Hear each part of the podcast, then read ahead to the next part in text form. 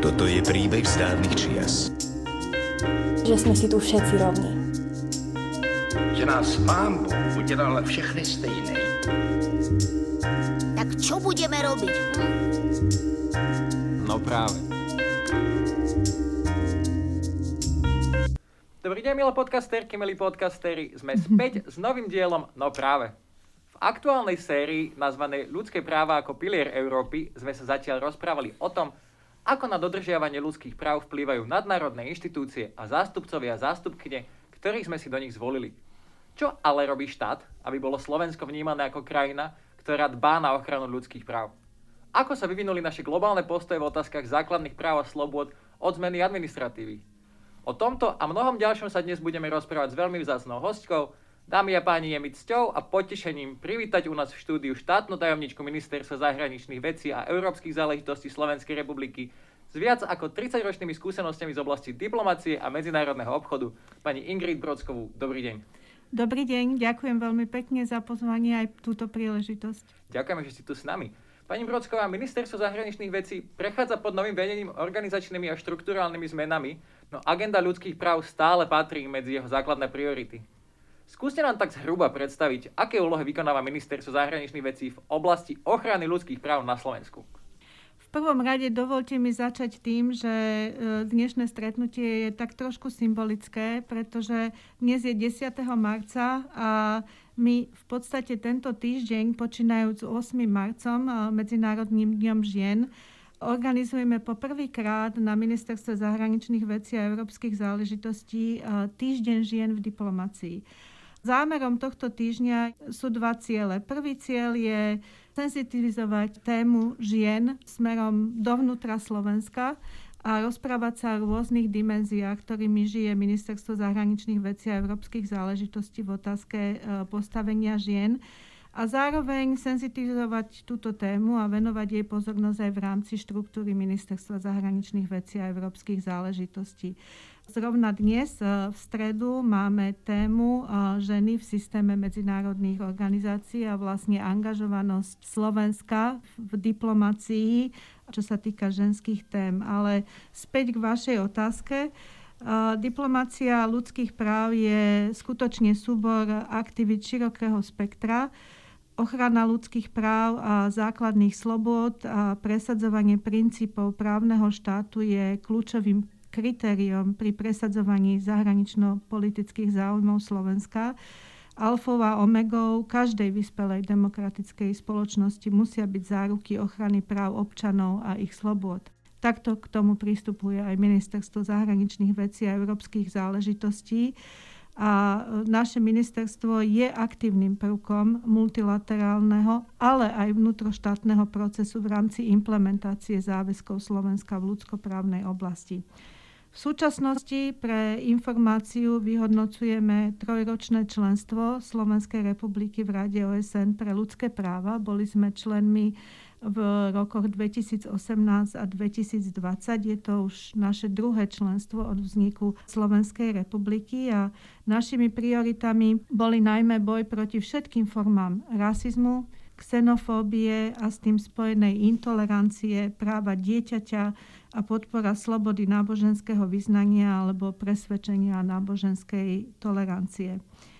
Zásluhou slovenskej diplomácie sa Slovensko v novembri 2019 stalo členom Koalície pre slobodu médií a vo februári 2020 členom Medzinárodnej aliancie pre slobodu náboženstva alebo presvedčenia. Preto dôležitou súčasťou našej medzinárodnej profilácie bude podpora slobody médií a bezpečnosti novinárov, sloboda náboženstva alebo presvedčenia, boj proti rasizmu, xenofóbii a iným formám intolerancie. K tomu nášmu hlavnému hodnotovému smerovaniu plánujeme pridať aj praktický rozmer na ministerstve, a to bude vytvorenie novej projektovej schémy na podporu ľudských práv vo svete, a samostatný program na podporu slobody médií a bezpečnosti novinárov. Takže v rámci aktuálnych úloh zastrešujeme na ministerstve proces univerzálneho periodického hodnotenia Rady OSN pre ľudské práva, význam ktorého spočíva v tzv. audite na výzvy a otvorené otázky pri implementácii ľudských práv na vnútroštátnej úrovni. Z tohto miesta mi dovolte poďakovať sa za spoluprácu Slovenskému národnému stredisku pre ľudské práva, za expertnú spoluprácu pri príprave Národného akčného plánu pre podnikanie a ľudské práva. K prijaťu tohto dokumentu nás zavezuje práve odporúčanie univerzálneho periodického hodnotenia a vaši experti sú nám pri príprave veľmi nápomocní. V neposlednom rade za rezort diplomácie mi dovolte ešte spomenúť, že v súčinnosti s ostatnými ministerstvami sa náš rezort podiela na plnení záväzkov vyplývajúcich z medzinárodných ľudskoprávnych dohovorov s cieľom skvalitniť úroveň ochrany ľudských práv na Slovensku. Ďakujem veľmi pekne za toto zhrnutie. Vidno, že ministerstvo pod novým vedením naozaj nelení a, a pracuje. Chcel by som sa vás ale spýtať možno na také zhodnotenie, ako sme sa dostali sem ako by ste zhodnotili ten vývoj slovenských medzinárodných postojov v otázkach ľudských práv? Lebo viem, že niektoré záväzky sa podpisovali skôr pro forma, niektoré sme podpísali bez riadneho follow-upu a proti niektorým sme sa postavili výslovne odmietavo. Naražam teraz najmä na tú až trochu nezdravú nechuť minulých vlád podpísať a respektíve ratifikovať istambulský dohovor. Vieme sa dnes už jasne postaviť na stranu európskych ľudskoprávnych hodnot, alebo pokračujeme v tom trende de jure podpisovania, ratifikovania a faktickej pasivity v týchto témach? Slovensko sa vracia do hlavného prúdu krajín, ktoré sa otvorene hlásia k hodnotovým princípom, vrátane ľudskoprávnych a princípov medzinárodného práva či právneho štátu. Od tejto premisy sa odvíjali naše postoje voči Číne a Bielorusku na pôde OSN a, a Rady OSN pre ľudské práva naše druhé členstvo v Rade OSN pre ľudské práva e, skutočne preverilo, tak povediac na dennej báze, našu spôsobilosť jasne a operatívne formulovať svoje politicko-expertné pozície a umožnilo Slovensku participovať na výstupoch rady a flexibilne reagovať na aktuálne geopolitické výzvy. Spomeniem dva aspekty. Prvý je Bielorusko, v septembri 2020 e, v rámci 45. zasadnutia Rady OSN pre ľudské práva Slovenská republika podporila zvolanie naliehavej debaty ľudskoprávnej situácii v Bielorusku. Náš minister Ivan Korčok vo vystúpení vyzval bieloruské orgány na zahájenie intenzívneho dialógu v spoločnosti a konštruktívnu spoluprácu s osobitným spravodajcom OSN pre ľudskoprávnu situáciu v Bielorusku. Slovenská republika tiež podporila prijatie rezolúcie OSN o ľudskoprávnej situácii v Bielorusku v období pred prezidentskými voľbami v roku 2020 a po nich. Situácii v Bielorusku sa venoval aj interaktívny dialog s Vysokou komisárkou OSN pre ľudské práva. Minister Korčok zdôraznil, že situácia v oblasti dodržiavania a ochrany ľudských práv v Bielorusku sa nezlepšila. Naopak, čoraz viac nezávislých správ potvrdzuje systematickosť porušovania ľudských práv a pretrvávajúcu beztrestnosť režimu.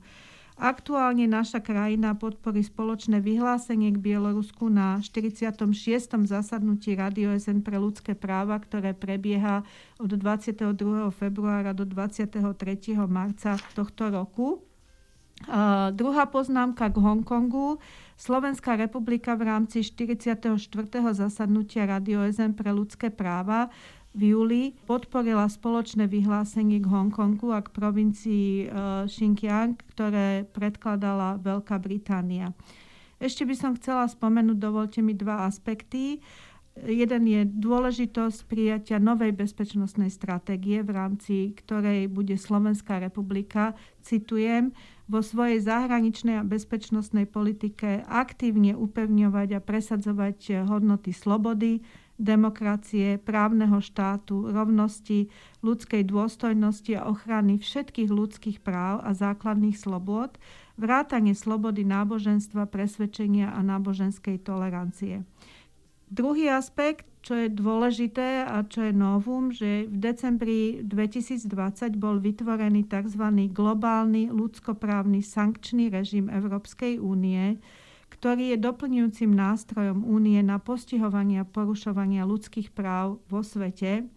Veľmi tento e, nový unikátny nástroj vítame a podporujeme, pretože Európskej únii umožní cieľene a efektívne sankcionovať štátnych aj neštátnych aktérov, jednotlivcov alebo spoločností podielajúcich sa na vážnom potláčaní práv a slobod.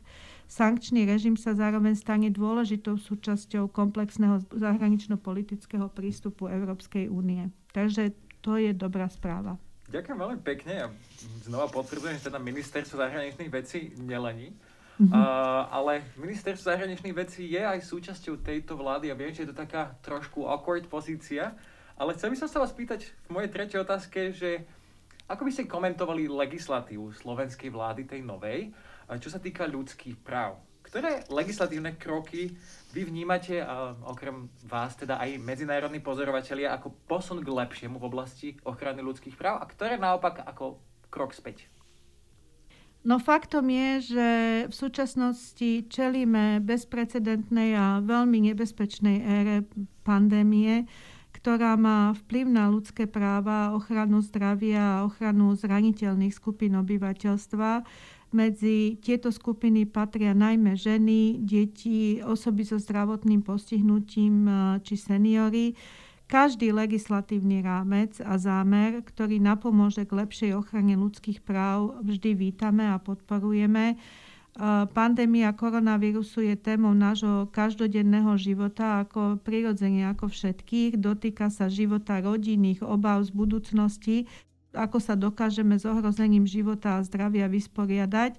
Takže vláda musí príjmať riešenia a kroky na ochranu zdravia ale zohľadňovať aj e, ekonomické aspekty. Pandémia ohrozuje pokrok dosiahnutý v oblasti rovnosti príležitostí. Sú to práve ženy a dievčatá, ktoré sú osobitne zraniteľné jej dôsledkami, a to v ekonomickom aj v sociálnom rozmere celosvetovom meradle e, rezonuje problematika násilia páchaného na ženách. Môžem to potvrdiť, ja som na začiatku pandémie ešte bola vo Francúzsku, e, tam takisto rezonovala táto téma, to násilie páchané na ženách prudko stúplo už v prvých e, týždňoch pandémie. Žiaľ aj na Slovensku má každá piata žena, asi 19,3 skúsenosť s násilím zo strany súčasného alebo bývalého partnera. Je preto e, skutočne nevyhnuté ochranu žien pred bezpravím presadzovať vo všetkých oblastiach a politikách, a to tak na medzinárodnej ako aj e, vnútrostátnej úrovni. Za veľmi dôležité považujem, že vláda Slovenskej republiky v septembri 2020 schválila Národný akčný plán na vykonávanie rezolúcie Bezpečnostnej rady OSN číslo 1325 o ženách, miery a bezpečnosti na roky 2021 a 2025. Takisto Slovenská republika sa ako člen Rady OSN pre ľudské práva zasadzovala za predchádzanie všetkým formám bezprávia na ženách. Ja osobne som sa v oktobri 2020 zúčastnila na podujatí na vysokej úrovni k 25. výročiu Pekinskej konferencie o ženách zameranej na problematiku urýchlenia dosiahnutia rovnosti príležitosti a posilnenia postavenia žien a dievčat, kde som akcentovala, že Slovenská republika podporuje posilnenie postavenia žien a dievčat aj prostredníctvom projektov rozvojovej spolupráce. Ministerstvo zahraničných vecí sa minulý rok prihlásilo ku globálnej kampani OSN 16 dní aktivizmu proti rodovo podmienenému násiliu, Minister eh, Ivan Korčok spoločne s vedúcimi predstaviteľmi rezortu diplomácia a veľvyslancami pôsobiacimi na diplomatických misiách v zahraničí v novembrovej kampani Zastavme násilie na ženách 2020 vyjadril zreteľné odmietnutie násilia na ženách. Slovensko sa v decembri 2020 na New Yorkskej pôde OSN pripojilo k skupine priateľov na odstránenie násilia na ženách a dievčatách opatreniami na zrovnoprávnenie žien a z nevýhodných skupín v pracovnom procese sa bude zaoberať aj už spomínaný Národný akčný plán pre podnikanie a ľudské práva, predovšetkým ženy v menej kvalifikovaných povolaniach a odlahlejších regiónoch sú najviac ohrozené, keďže ich možnosti výberu zamestnania a právnych nástrojov na nápravu sú obmedzené. Takzvané rozdielne pracovné podmienky a tzv. rozdiely v odmeňovaní, ktoré sú poskytované ženám, vrátanie matkám a samoživiteľkám sú kľúčovými pre rozvoj spoločnosti a ďalších generácií, ktoré z týchto rodín odchádzajú. Vhodným nástrojom, ako prekonať rozdiely, je aj podpora žien pri presadzovaní sa v profesiách, ktoré boli domenou žien, do, domenou mužov. Pardon predovšetkým v riadiacich funkciách, ale aj na technických a kreatívnych postoch. Cielenými programami je možné stierať rozdiely a bariéry medzi profesiami. Zvýšenie počtu žien v riadiacich funkciách je najlepší spôsob, ako bojovať aj s násilím páchaných na ženách v zamestnaní. Predovšetkým zmiešané týmy, ktoré vedú ženy, sú otvorené k riešeniu problémov konsensuálne, čo prirodzene otvára cestu k predchádzaniu konfliktov a mimosúdnym riešeniam. Takže aj aj toto všetko rieši náš týždeň žien v diplomácii. Ďakujem veľmi pekne za toto zhrnutie. Ja veľmi rád počujem, že ministerstvo zahraničných vecí sa tak chopilo úlohy uh, toho obhajcu práv žien, ktoré naozaj musíme potvrdiť, že, že ešte nedosiahli ženy na Slovensku rovnoprávnosť a dokonca ani uh, sa nedá úplne hovoriť o rodovej rovnosti, ale dúfame, že sa to bude aj táto agenda v budúcnosti a v najbližšej dobe posilňovať. Ale chcel by som sa vás opýtať, čo by ste odporúčili slovenskej spoločnosti, aby nás o pár rokov vnímali medzinárodní pozorovatelia ako nielen viac human rights friendly krajinu, ale aj ako príklad pre ostatné okolité krajiny.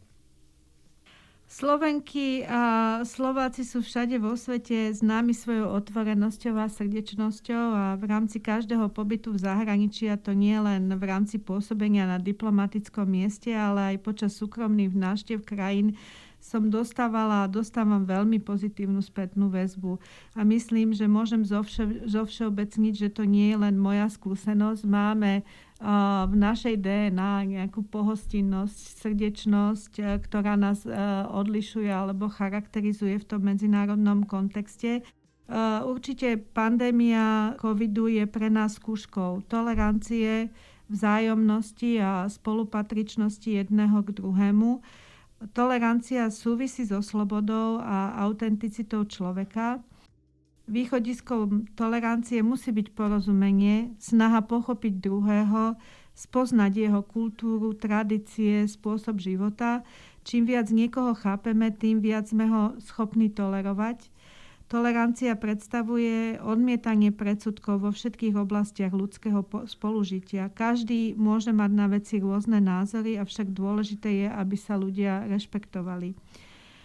Po prekonaní najťažšej etapy pandémie koronavírusu ja verím, že budeme vytvárať ďalej spravodlivú rovnováhu medzi všetkými dotknutými záujmami, ochranou zdravia, ekonomikou, demokraciou a právnym štátom. Príde okamih, kedy sa na všetky naše záväzky a ciele pozrieme cez optiku prekonanej pandémie. A to bude pre všetkých a každý štát príležitosťou na dôkladnú reflexiu dodržiavania ľudských práv, aby neboli len abstraktnou hodnotou, ale podmienkou rozvoja spoločnosti s reálnym vplyvom na životy ľudí.